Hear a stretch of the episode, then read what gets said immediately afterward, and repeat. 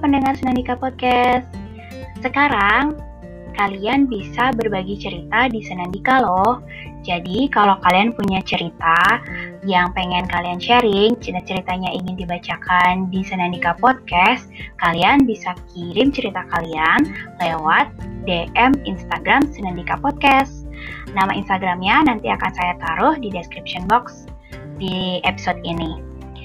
Terus, kalian juga sekarang bisa bikin voice message untuk Senandika Podcast.